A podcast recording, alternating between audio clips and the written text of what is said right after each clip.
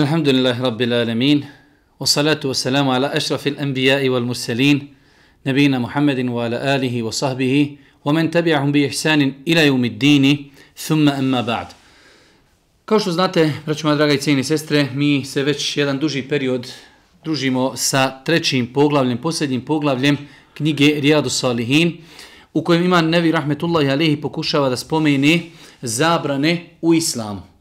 Mnogo puta smo govorili da svaka zabrana generalno gledajući ona e, je zabranjena zbog naše koristi. Uzvišen Allah subhanahu wa ta'ala je milosti prema svojim robovima. Ono što je zabranjeno, zabranjeno je zato što je u tome šteta ljudima.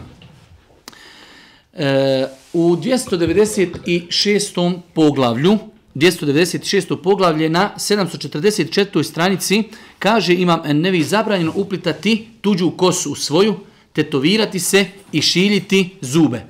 Imam Nevi Rahmetullahi Alihi kao da nam kaže u ovom poglavlju ćemo spomenuti i govoriti o tri različita propisa.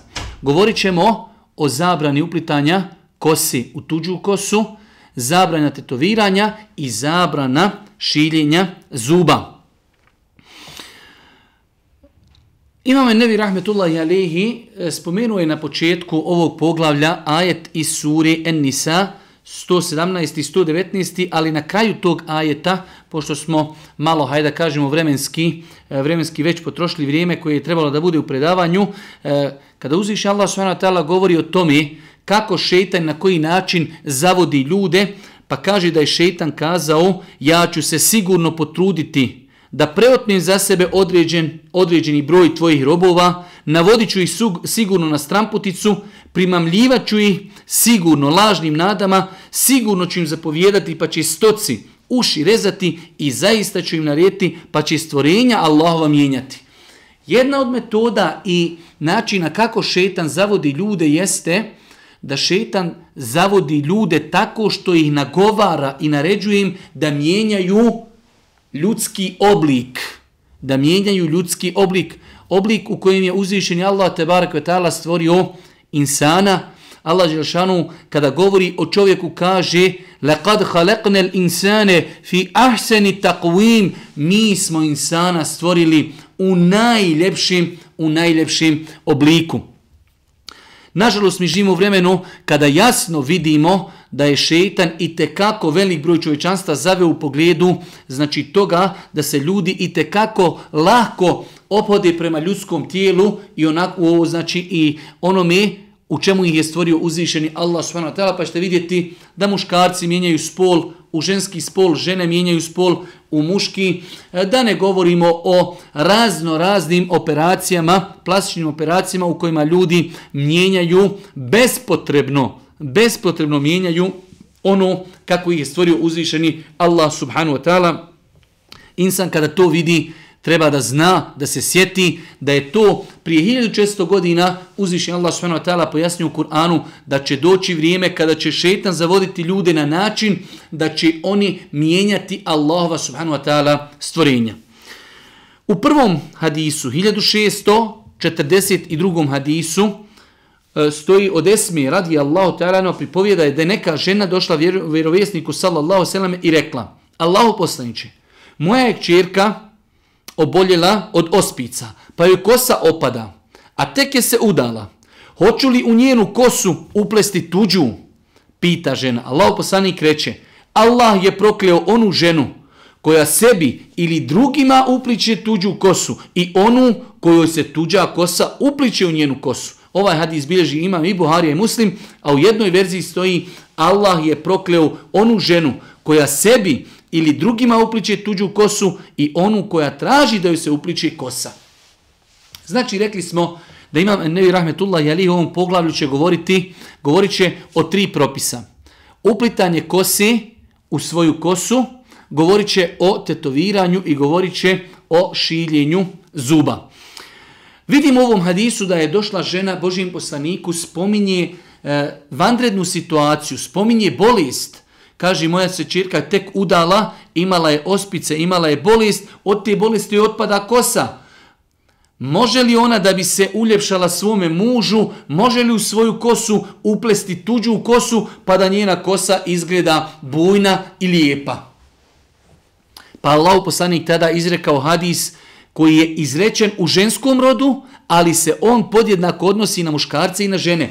Jer smo rekli mi e, više puta u svojim predavanjima da u datom momentu određene stvari su bile za vrijeme Božijeg poslanika više prisutne među ženama, pa je Allah poslanik izrekao hadis u ženskom rodu, ali je propis identičan za muškarce i za žene. Vidjet ćemo da isti, ista metoda je korištena prilikom e, pojašnjavanja propisa tetoviranja, da je izrečen u ženskom rodu, ali nikako to ne znači da je samo zabranjeno uplitanje kose ili tetoviranje ženama, već je propis općenit i za muškarci i za žene. Pa prvu stvar koju večeras treba da naučimo jeste da islam zabranjuje i muškarcu i ženi da u svoju kosu upliću tuđu kosu kako bi na taj način njihova kosa izgledala bujna, lijepa, velika i tako dalje. Pa znači prva stvar jeste da je u islamu strogo zabranjeno. Vidjeli ste da Boži poslanik kaže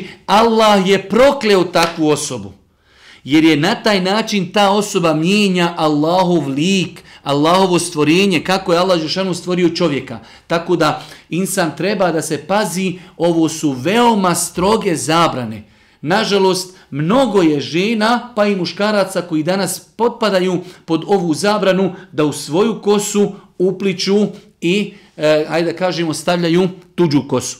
To je prvi propis kojeg treba da znamo. Druga stvar jeste da nema smetnji da žena ili muškarac, ali žena prvenstveno s razlogom uljepšavanja, u svoju kosu uplete nešto što se zna da nije kosa. Primjer radi, imate u nekim podnebljima da žene u svoje pletenice upletu kao neku vunicu. I zna se da je to znači neki konac, da je to neka krpica, da je to neka svila. Nema smjetnje da žena u svoju kosu uplete nešto da se na taj način, hajde da kažemo, uljepša i sredi. Ali ono što je zabranjeno, zabranjeno je uplitanje tuđe kose ili čak svoje kose koja je odsječena, Propis je znači za oba dvije osobe. I ona kojoj se upliči i ona koja joj upliči.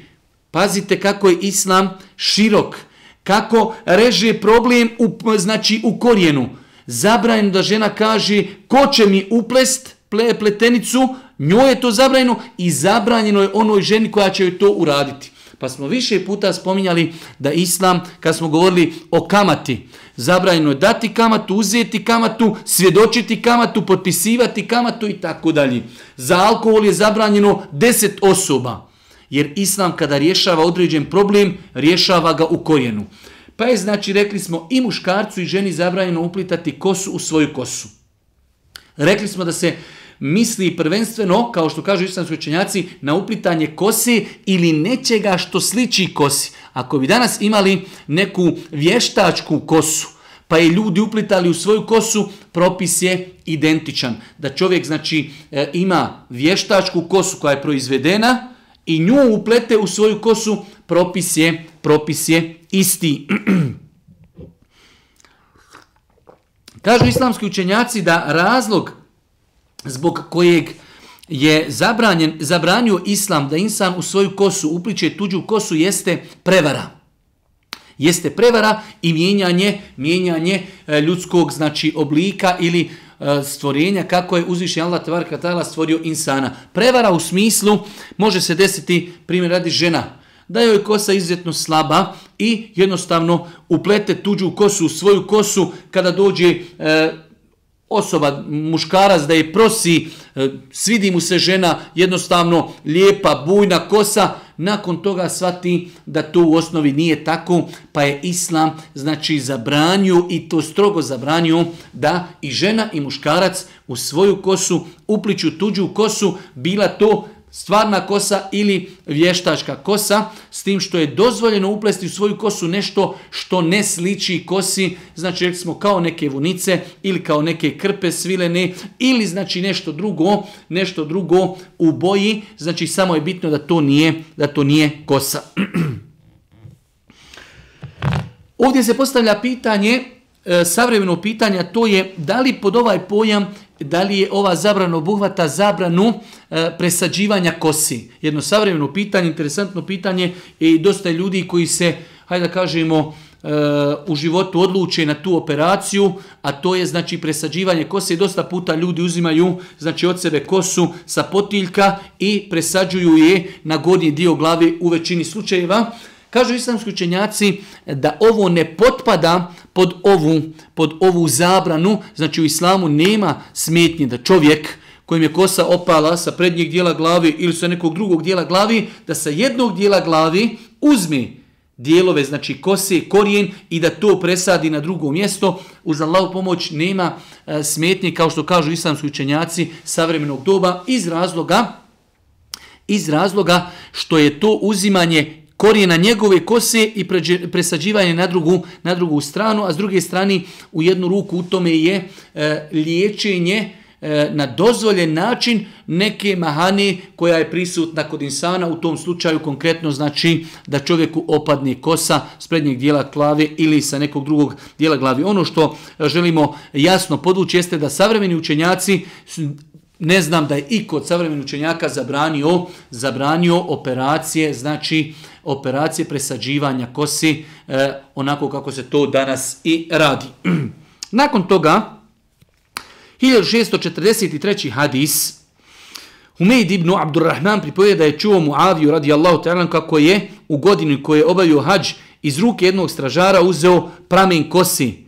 Te sam ih raba rekao, o stanovnici Medini, gdje su vaši učenjaci? Čuo sam vjerovjesnika, sallallahu alaihi wasallame, da je ovo zabranio, govoreći, u istinu su Izraelčani upropašteni kada su im e, njihove žene ovo počele koristiti. Znači, jedan hadis koji potvrđuje ovo značenje samo u jednom još širem smislu, da je Moavija znači, vidio da ljudi upliču kosu u svoju kosu, pa je to uzeo, pa je to na Mimberu spomenuo i kazao gdje je vaša ulema, zašto ulema ne reagira, zašto ne kaže, doista sam čuo poslanika da kaže da su Izraelčani počeli, znači počelo im je uništenje onog momenta kada su počele njihove žene i oni uplitati svoju kosu, odnosno uplitati tuđu kosu u svoju kosu.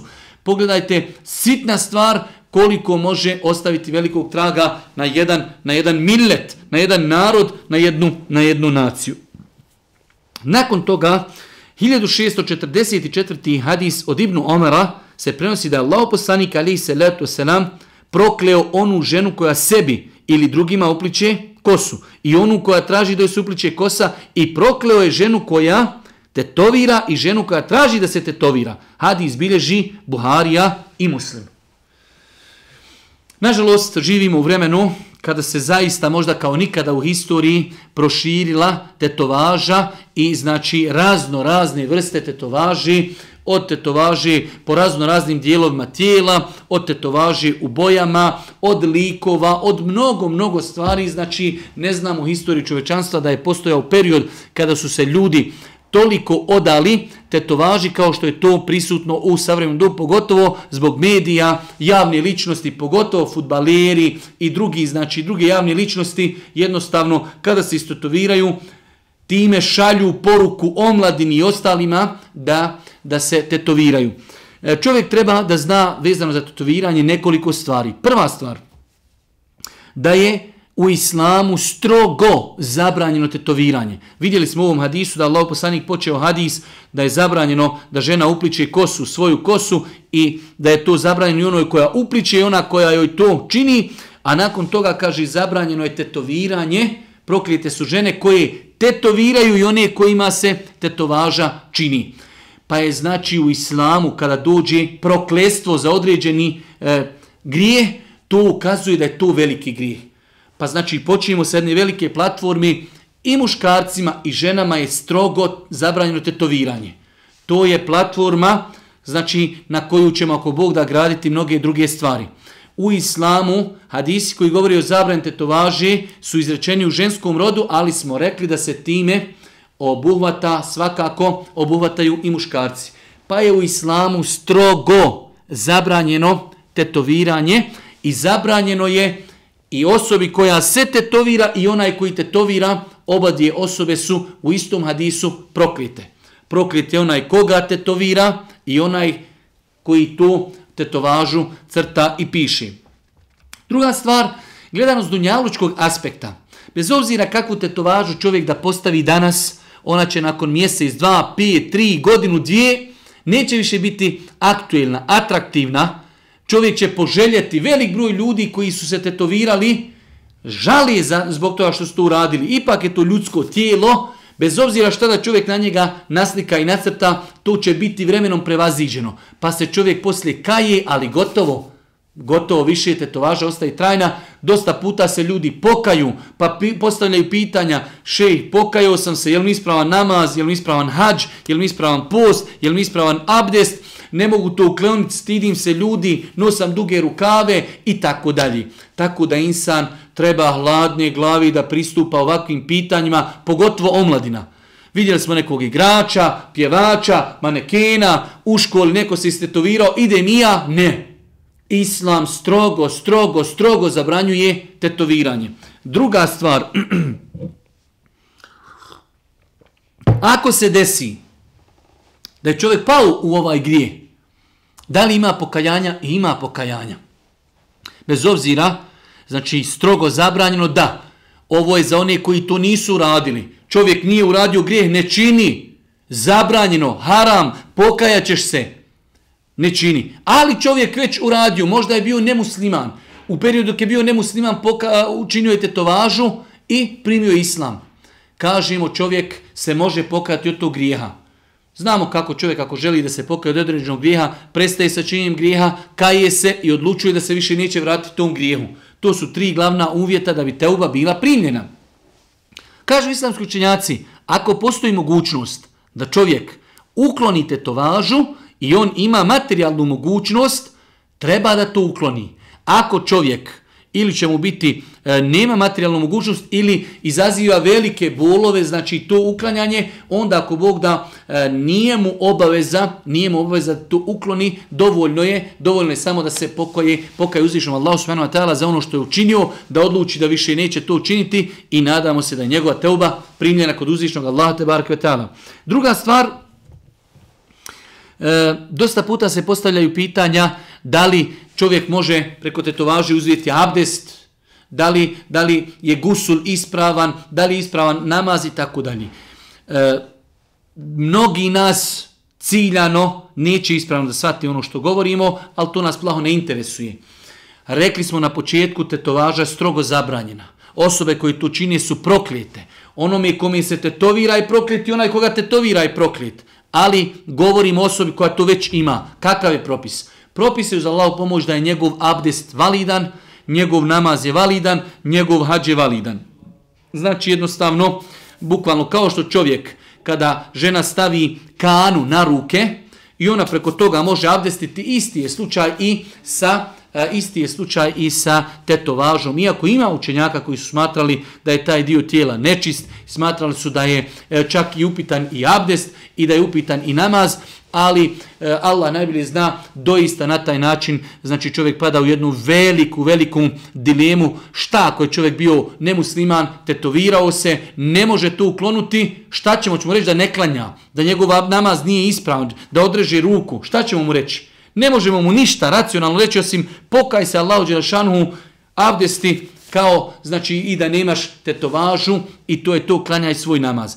Pa znači od propisa vezani za tetovažu jeste da je ako Bog da abdest i namaz i post i hađ ako Bog da ispravni su od osobe koja ima na svom tijelu tetovažu ovo nikako ne znači kao što mnogi svataju da je ovo odobravanje grijeha, već govorimo o realnim posljedicama koje dolazi nakon ovog grijeha. I zato je došlo da, da čovjek treba da dobro ohladi glavu prije nego što kreni da uradi ovakvu stvar. Jer rekli smo koliko je ljudi koji su se tetovirali, poslije toga se pokaju, poslije toga ta tetovaža koju on e, stavio na tijelo bude prevaziđena vremenski jednostavno i onda se čovjek čitav život kaje, ali je to nešto trajno. Zato moj savjet svima, moj savjet svima, pogotovo o mladini, pogotovo o mladini, tinejdžarima, e, pubertetljama, adolescentima,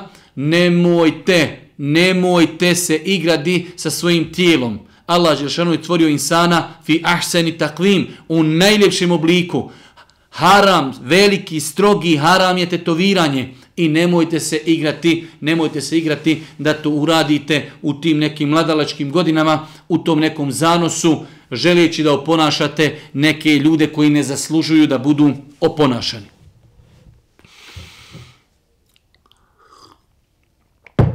Nakon toga,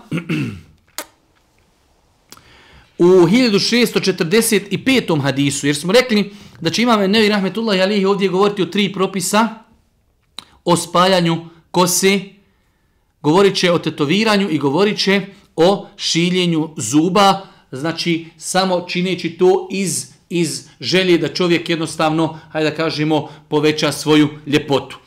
Pa u 1645. hadisu od Ibnu Mes'uda radijallahu ta'ala su e, prenosi da je rekao Allah je prokleo ženu koja tetovira i žene koje se tetoviraju i žene koje traže da im se čupaju obrve i želje da se uljepšavaju, razmiću zube i tako mi i tako mijenjaju izvorni oblik koji Allah daje stvorenjima. Znači ovdje sad imamo dodatne propise. Kaže Allah je prokleo žene koje tetoviraju i žene koji se tetoviraju i žene koje traže da im se čupaju obrve i želje za uljepšavanjem i želje za uljepšavanjem razmiču zube i tako mijenjaju izvorni oblik koji Allah subhanahu wa ta'ala podario stvorenju. Nakon što mu je neka žena prigovorila zbog toga, on joj reče, a zašto da ne proklijem onoga koga je prokleo Allahu poslanik ali salatu selam, a njegovo proklinanje potvrđeno je u Allahovoj knjizi. Uzvišeni Allah je rekao, ono što vam Allahu poslanik dadni, to uzmite, a ono što vam zabrani, ostavite.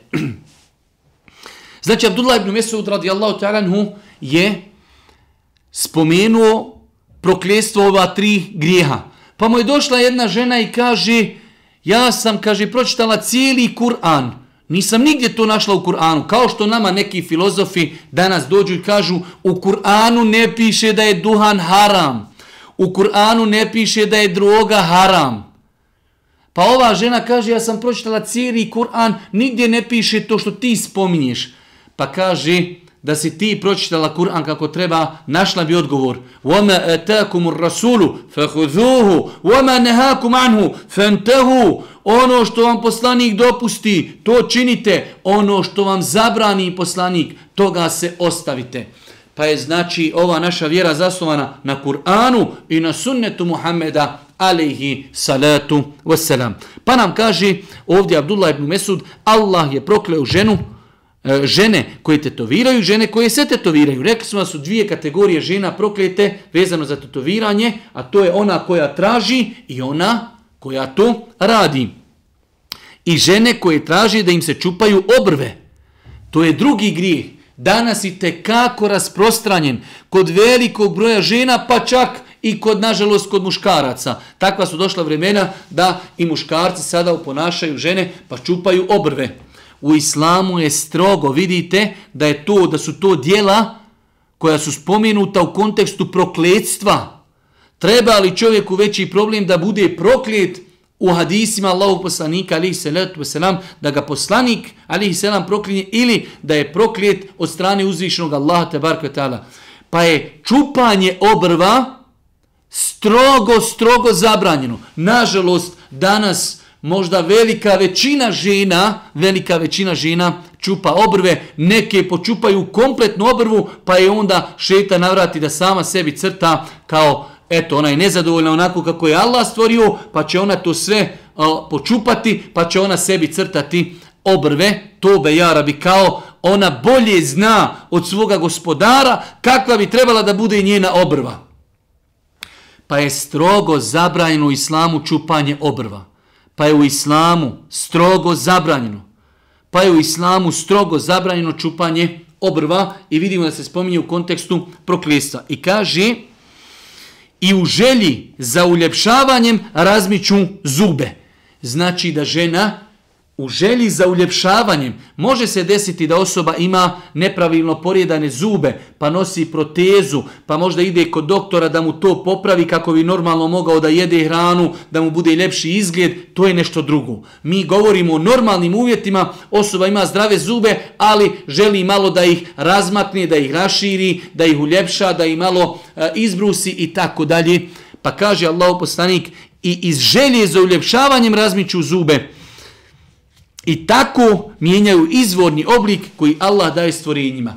Znači sve ove stvari, one se opet vraćaju na moment da je to diranje zuba, čupanje obrva, dodavanje kose, e, tetoviranje, sve je to mje, e, i mijenjanje izvornog oblika u kojim je uzvišeni Allah te barake ta'ala stvorio insana. Pa nam ovaj hadis znači dodava još jedan dodatna, odnosno dva dodatna propisa zabranjeno islamu, strogo zabranjeno čupanje obrva i zabranjeno islamu da čovjek znači ima normalne zube, nema potrebu nikakvu e, za nekom, hajde da kažemo, operacijom ili protezom, ali uzme i razmiče zube i turpija ih, znači na neke od e, metoda koji su zastupljene kod naroda, kao želeći time, želeći time da poveća svoju ljepotu, sve je to znači strogo zabranjeno. Kazao su islamski učinjaci kada je u pitanju zabrana čupanja obrva, da se radi o dvije mudrosti. Prva mudrost jeste da je opet to tedli svaranje i s druge strane da je to mijenjanje Allahovih stvorenja. Pa smo ovdje, ako Bog da naučili ovom, u ovom poglavlju e, 296. Naučili smo e, nekoliko propisa da je zabranjeno i muškarcima i ženama da upliću u svoju kosu, tuđu kosu, bila ta kosa, znači zaista stvarna, ili je to vještačka kosa, rekli smo da je dozvoljeno, znači da e, žena uplete u svoju kosu kao vid uljepšavanja neki konac ili neku vunicu ili neku krpu, nema u tome ako Bog da ništa, ništa sporno. e, isto tako rekli smo da je zabranjeno tetoviranje i muškarcima i ženama, rekli smo da su ibadeti kao namaz i post i, i hađ i e, abdest, da su ispravni, bez obzira što se prilikom abdesta tetovaža nalazi na tijelu koji se pere E, sa e, pere se znači prilikom e, uzimanja abdesta rekli smo da je strogo zabranjeno čupati obrve i rekli smo da je strogo zabranjeno da insan šilji da šilji svoje zube želeći kao na taj način da poveća svoju ljepotu 297. poglavlje sada opet druga zabrana nešto novo u islamu Kaže imam nevi, zabranjeno čupati sjede dlake iz brade i kosi. I sa ostalih mjesta i zabranjeno je da golobradi mladi čupa dlake koji mu tek počnu nicati iz bradi. Jedan novi propis, a to je, ja se sjećam toga iz davnivna i od djetinstva, da starije žene kada počnu sjediti, znači djeci kažu da im čupaju sjedi dlake kao da se ne vide da su da su osjedili, znači muškarci ili žene.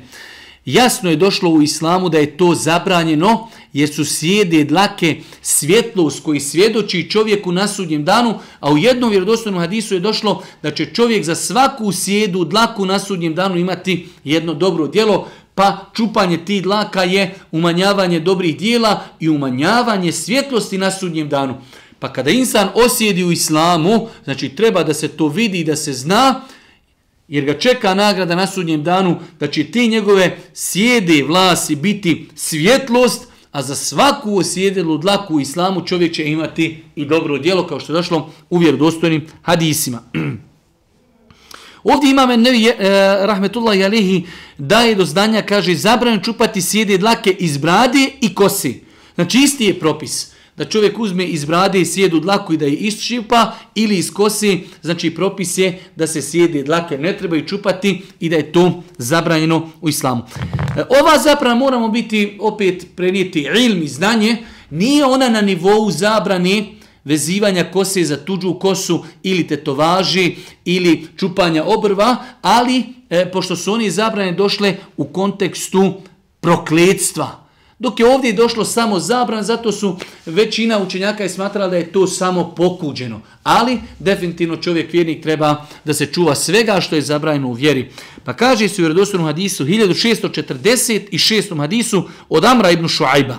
On prenosi od svog oca, a on od svog djeda. Radi Allahu ta'alanu da je poslanik rekao Ne čupajte snijede dlake, jer su one svjetlost muslimana na sudnjem danu. Ne čupajte sjede dlake, jer su one svjetlost na sudnjem danu, pa znači imamo dvije stvari, da je zabranjeno čupati sjede dlake, bez obzira bile u bradi ili bile u kosi. došla je jasna zabrana, a razlog je da sva, znači sjede vlasi i kosa će biti svjetlost na sudnjem danu, a u jednom rivajetu vjerodostojnom ako Bog da došlo je da će čovjek za svaku sjedu dlaku imati dobro djelo na sudnjem danu, na sudnjem danu.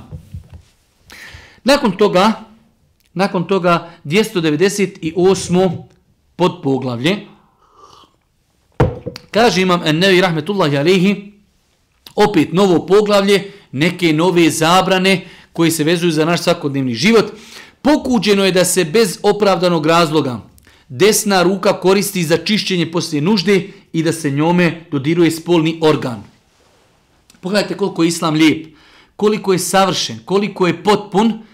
Islam nas uči kada jedemo, jedemo desnom rukom. Kada pijemo, pijemo desnom rukom. Kada se selamimo, selamimo se desnom rukom. Kada nekom nešto dajemo, dajemo desnom rukom. Kada uzimamo, uzimamo desnom rukom.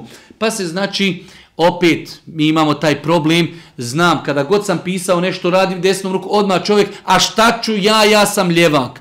Govorimo o 99,9% planeti ljudi koji su dešnjaci. Da je pohvalno i lijepo jesti desnom rukom, piti desnom rukom, davati desnom rukom i uzimati lije e, desnom rukom. Imate ljudi kada čuju ovakav govor, kaže, a ja nemam desne ruke, šta ću ja? Pa normalno, logično će čovjek u tom slučaju koristiti lijevu ruku. Tako dosta puta usko, usko gledamo na stvari. Kada kažemo trebao bi svaki bošnjak da ima četvero djeci, u komentar nam se javi, a šta ćemo mi koji nemamo djeci? Pa normalno da se taj naš govor ne odnosi na ljude koji ne mogu imati djeci. Doista se neka čovjek začudi kako ljudi pogrešno razumiju riječi koje insan toliko jednostavno kaži. Pa je od savršenstva islama da lijepe stvari koje se čine u islamu rade se desnom rukom, a stvari koje su manje lijepe i koje su manje higijenične čine se lijevom rukom. Pa je, imam Nevi kaže, pokuđen da se opra bez opravdanog razloga desna ruka koristi za čišćenje poslije nužde i da se njome dodiruje spolni organ, znači čišćenje poslije fiziološke potrebe i velike i male treba da bude lijevom rukom. Lijevom rukom da čovjek se e, osjeca nos, da se čisti poslije velike, male fiziološke potrebe, sve lijevom rukom. Čak, kao što je došlo u ovom hadisu, da čovjek tokom e, činjenja mali nužde, da znači e, svoj spolni organ ne dodiruje desnom rukom, već lijevom rukom. Pogledajte koliko je islam precizan, koliko je savršen da čovjeku pojašnjava kako da obavlja fiziološku potrebu, kako da u toku fiziološke potrebe, da li desnom rukom ili lijevom rukom, da dotakni svoj spolni organ. Koliko je islam savršen, koliko je islam potpun koliko je islam savršen i koliko je islam potpun. Kaže su u hadisu 1648. od Ebu Katadi, radi Allahom, prenosi da je Allah poslanik rekao, kada vršite malu nuždu, ne pridržavajte spoj, spolni organ desnom rukom i nemojte posle mali ili velike nužde čistiti se desnom rukom i nemojte puhati u posudu. Ovaj hadis nam daje i podučava nas tri nova propisa koja treba da znamo u svakodnevnom životu. Prva stvar jeste, kada vršite malu nuždu, ne pridržavajte svoj spolni organ desnom rukom. Znači, čovjek ako obavlja fiziološku potrebu, mokri, neće svoj e, spolni organ dodirivati desnom rukom, već ako ima zatim potrebu, onda će to raditi lijevom rukom. Druga stvar, zabrajeno u islamu da se čovjek posle fiziološke potrebe čisti desnom rukom, već će to učiniti čišćenje i mali i velike fiziološke potrebe, radi se lijevom rukom. Ovdje treba pojasniti, e, nažalost, imamo velik broj muslimana koji se čiste vodom ili e, toalet papirom samo nakon velike fiziološke potrebe, nikada se ne čisti nakon male fiziološke potrebe, što je što je strogo zabranjeno. Allah poslanik ali se letu veselam je strogo naredio da se čovjek čisti vodom ili toalet papirom ili nečim sličnim, i posle velike i male nužde. Čak je spomenuo da su kaburski azabi i patnje u kaburi, u kaburu, jedan od najvećih razloga jeste raz, jedan od najčešćih razloga jeste nečuvanje od mokraći. Da ne govorimo koliko će čovjek znači, na način da ne čisti se posle mali fiziološke potrebe nakon mokrenja, koliko će isprljati veš, da ne govorimo koliko dovodi svoj namaz u pitanje. Pa znači čovjek treba da poduči svoju djecu, treba znači da i on pazi, musliman mora da se čisti i nakon velike fiziološke potrebe i nakon male fiziološke potrebe, nakon mokrenja. To će činiti svakako lijevom rukom, a govorili smo prošle godine u zimskoj školi Islama, e, čišćenje od fiziološke potrebe može biti vodom, može biti tvrdim predmetima poput kamena, korije od drveta i može biti krpom, može biti znači također toalet papirom kao što je kao što je praksa velikog broja današnjih e, ljudi koji žive u današnjem vremenu. I treća stvar koja je spomenuta u ovom hadisu, prva stvar jeste da se tokom obavljanja fiziološke potrebe ne dodiruje spolni organ desnom rukom, da se ne čisti nakon fiziološke potrebe velike i mali desnom rukom i da se ne puše u posudu iz koje čovjek pije.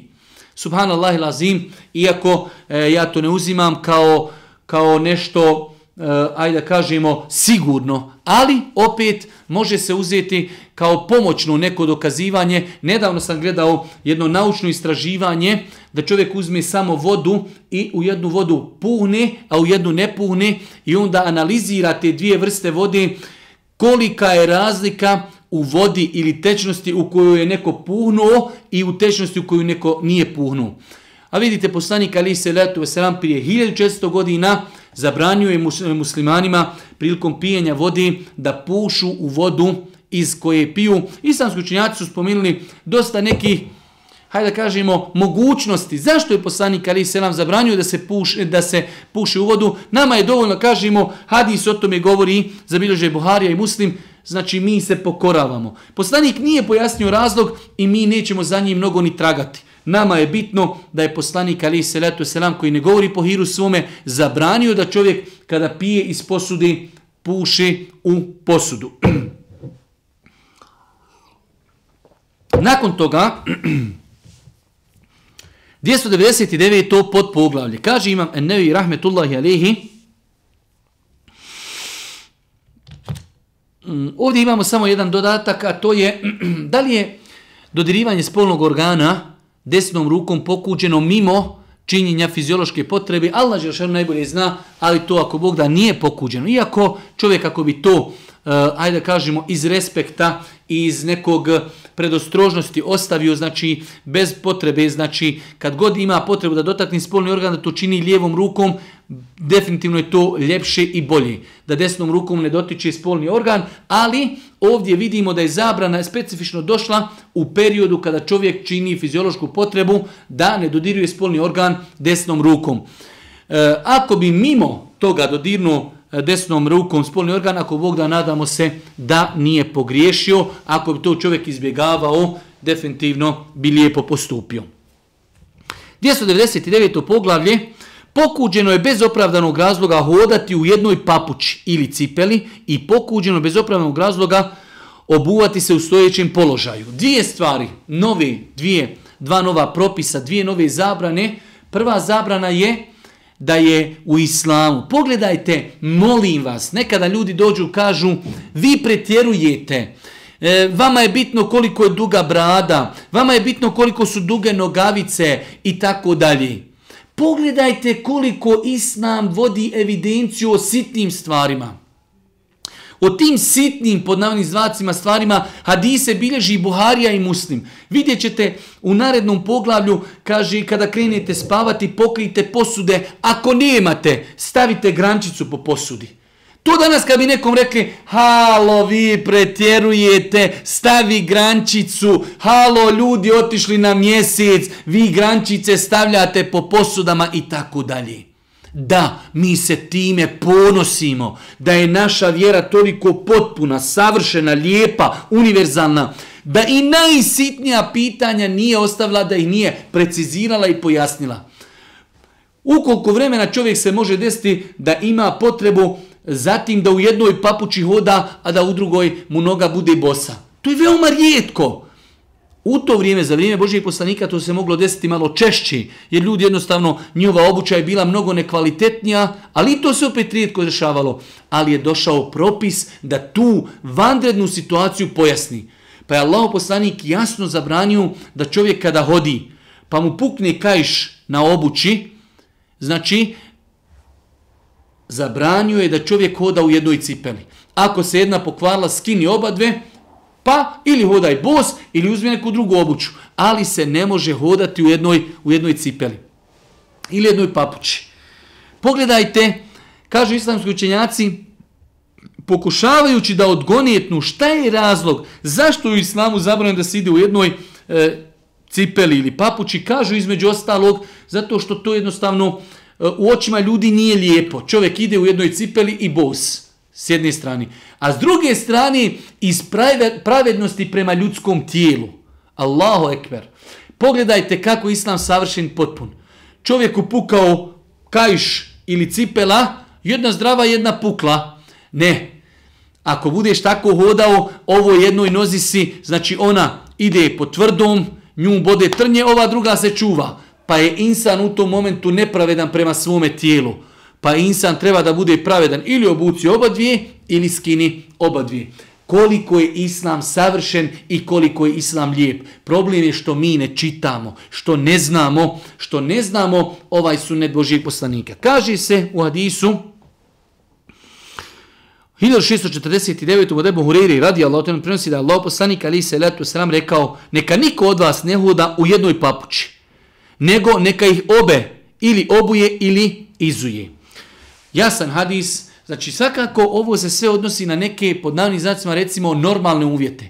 Može se desiti da čovjek, da mu je noga u gipsu, mora da nosi na jednoj nozi cipelu, a druga noga je u gipsu. I tako te neke vanredne situacije o kojima mi moramo govoriti, jer ako ne reknemo, prvi komentar, prvo pitanje će biti, a dobro, šta ću ja, ja imam protezu, a šta ću ja, ja imam gips i tako dalje. Imaju neke stvari koje se podrazumijevaju. Nažalost, kod nas se mnogo toga ne podrazumijeva. Znači, govorimo o normalnim uvjetima da čovjek uzme jednu cipelu, jednu znači skine i tako hoda, to je u islamu zabranjeno. Kaže se u drugom hadisu, 1650. od Ebu Hureyri prenosi da Allah poslanik Ali se letu selam rekao ukoliko se pokida remin na papući nekog od vas, neka ne hoda samo u ispravnoj papući sve dok ne popravi onu drugu. Hadis bilježi ima muslim. Desilo je se čovjeku, pukao mu je kajš na papući u kojoj je hodao, kaže Allah poslanik, ili neka obadvije skine, ili neka čeka znači da popravi, pa da onda obuče obadvije, ali neka ne hoda u jednoj, neka ne hoda u jednoj papući.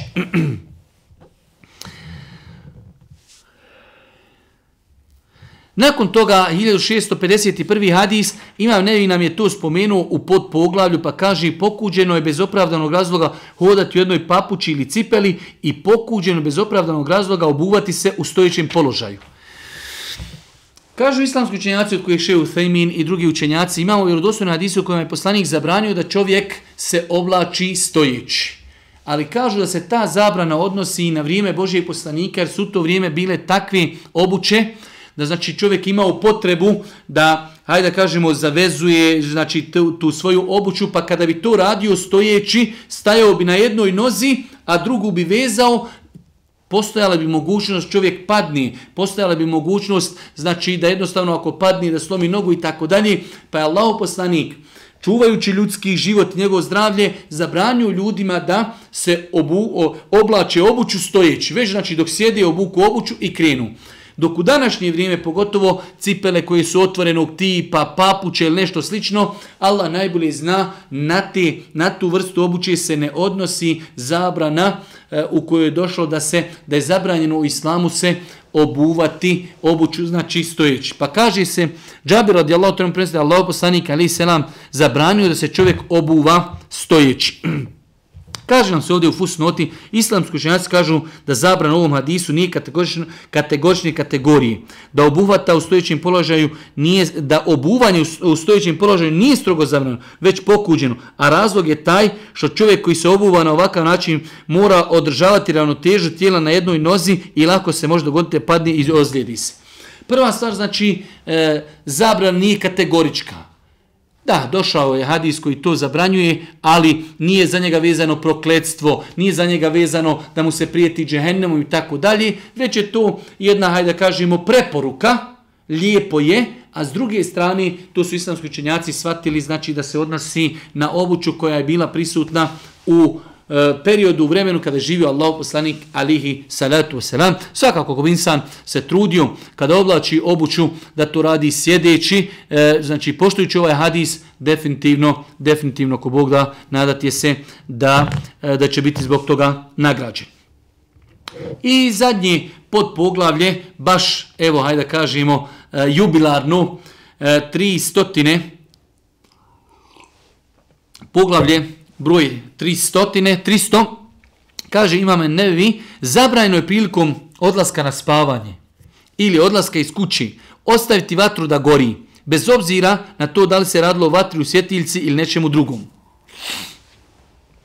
Islam je opet savršen, potpun, E, rekli smo da islam ulazi u mnoge pore ljudskog života, e, društvene pore, čovjekov odnos prema komši, prijatelju, poznaniku, majici, ocu i tako dalje. Jedna od stvari e, koju je Allah poslanik ali se letu selam jasno definisao jeste e, u to vrijeme ljudi su živjeli u kućama, imali su vatru, pa kada krenu spavati, preporučio je i zabranio Allah poslanik ali se letu selam da se ostavi vatra da gorije da ljudi legnu spavati, kako se ne bi desilo, u to vrijeme to bilo poznato da dođe miš, e, uzme znači neku glavinju, uzme neku grančicu koja je zapaljena i nakon toga to odnese u neki dio kuće, svakako dole u arapskom, znači e, poluotoku, vrućine, veoma lako može doći do požara i vidjet ćemo u vjerodostojnim hadisima e, u koji potvrđuju da je to se znalo desiti za vrijeme Božijeg poslanika, pa je Allah poslanik želijeći da sačuva ljudske živote,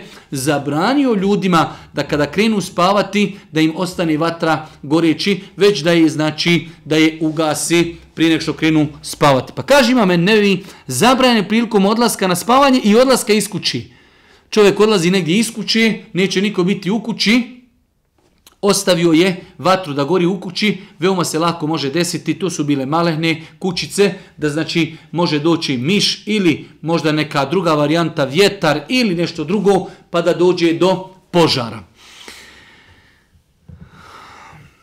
Kaže se u vjerodostojnom hadisku kojeg bilježi i Buharija i Muslim od Ibnu Omera, prenosi da je vjesnik sallallahu alaihi sallam rekao ne ostavljajte upaljenu vatru svojim kućama dok spavate.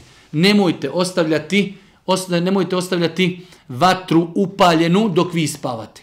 Jednostavno jasan je razlog zašto, vidjet ćemo u drugim hadisima, da se znalo desiti da porodica izgori, izgori kuća, znači pa je Allah poslanik ali se letu selam e, znači djelovao e, preventivno, ugasite vatru kada krenete spavati kako ne daj Bože ne bi došlo do požara, kako ne bi došlo do opekotina, kako ne bi došlo do nečega što insan ne voli.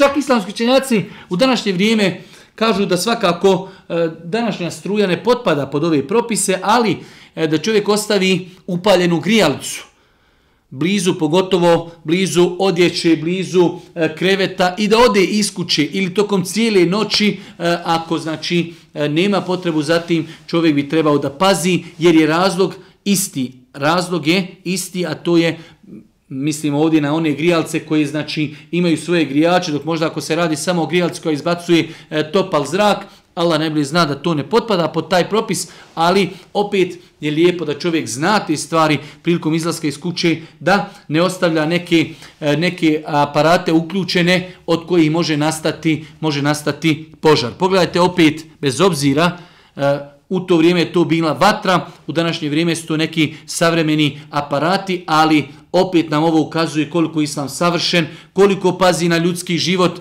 koliko gleda preventivno da spriječi nešto što bi moglo štetiti čovjeku, njegovoj poroci i njegovoj imovini.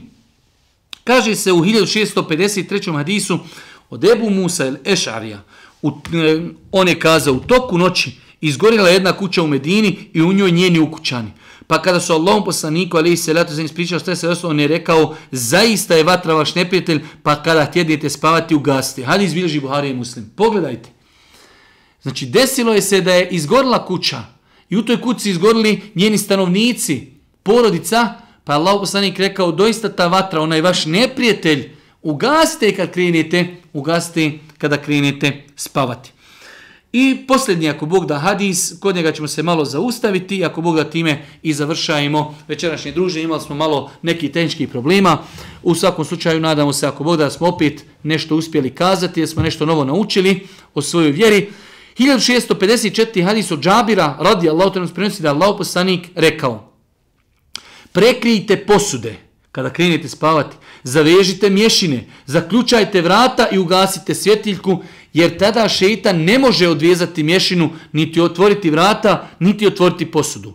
Ako neko od vas ne nađe ništa drugo čime bi prekrio posudu, osim kakve grančice, neka izgovori bismilu i neka preko posude stavi tu grančicu. U istinu, čak i miš u kućanima može zapaliti dom. Hadis prenosi imam i bilježi imam muslim.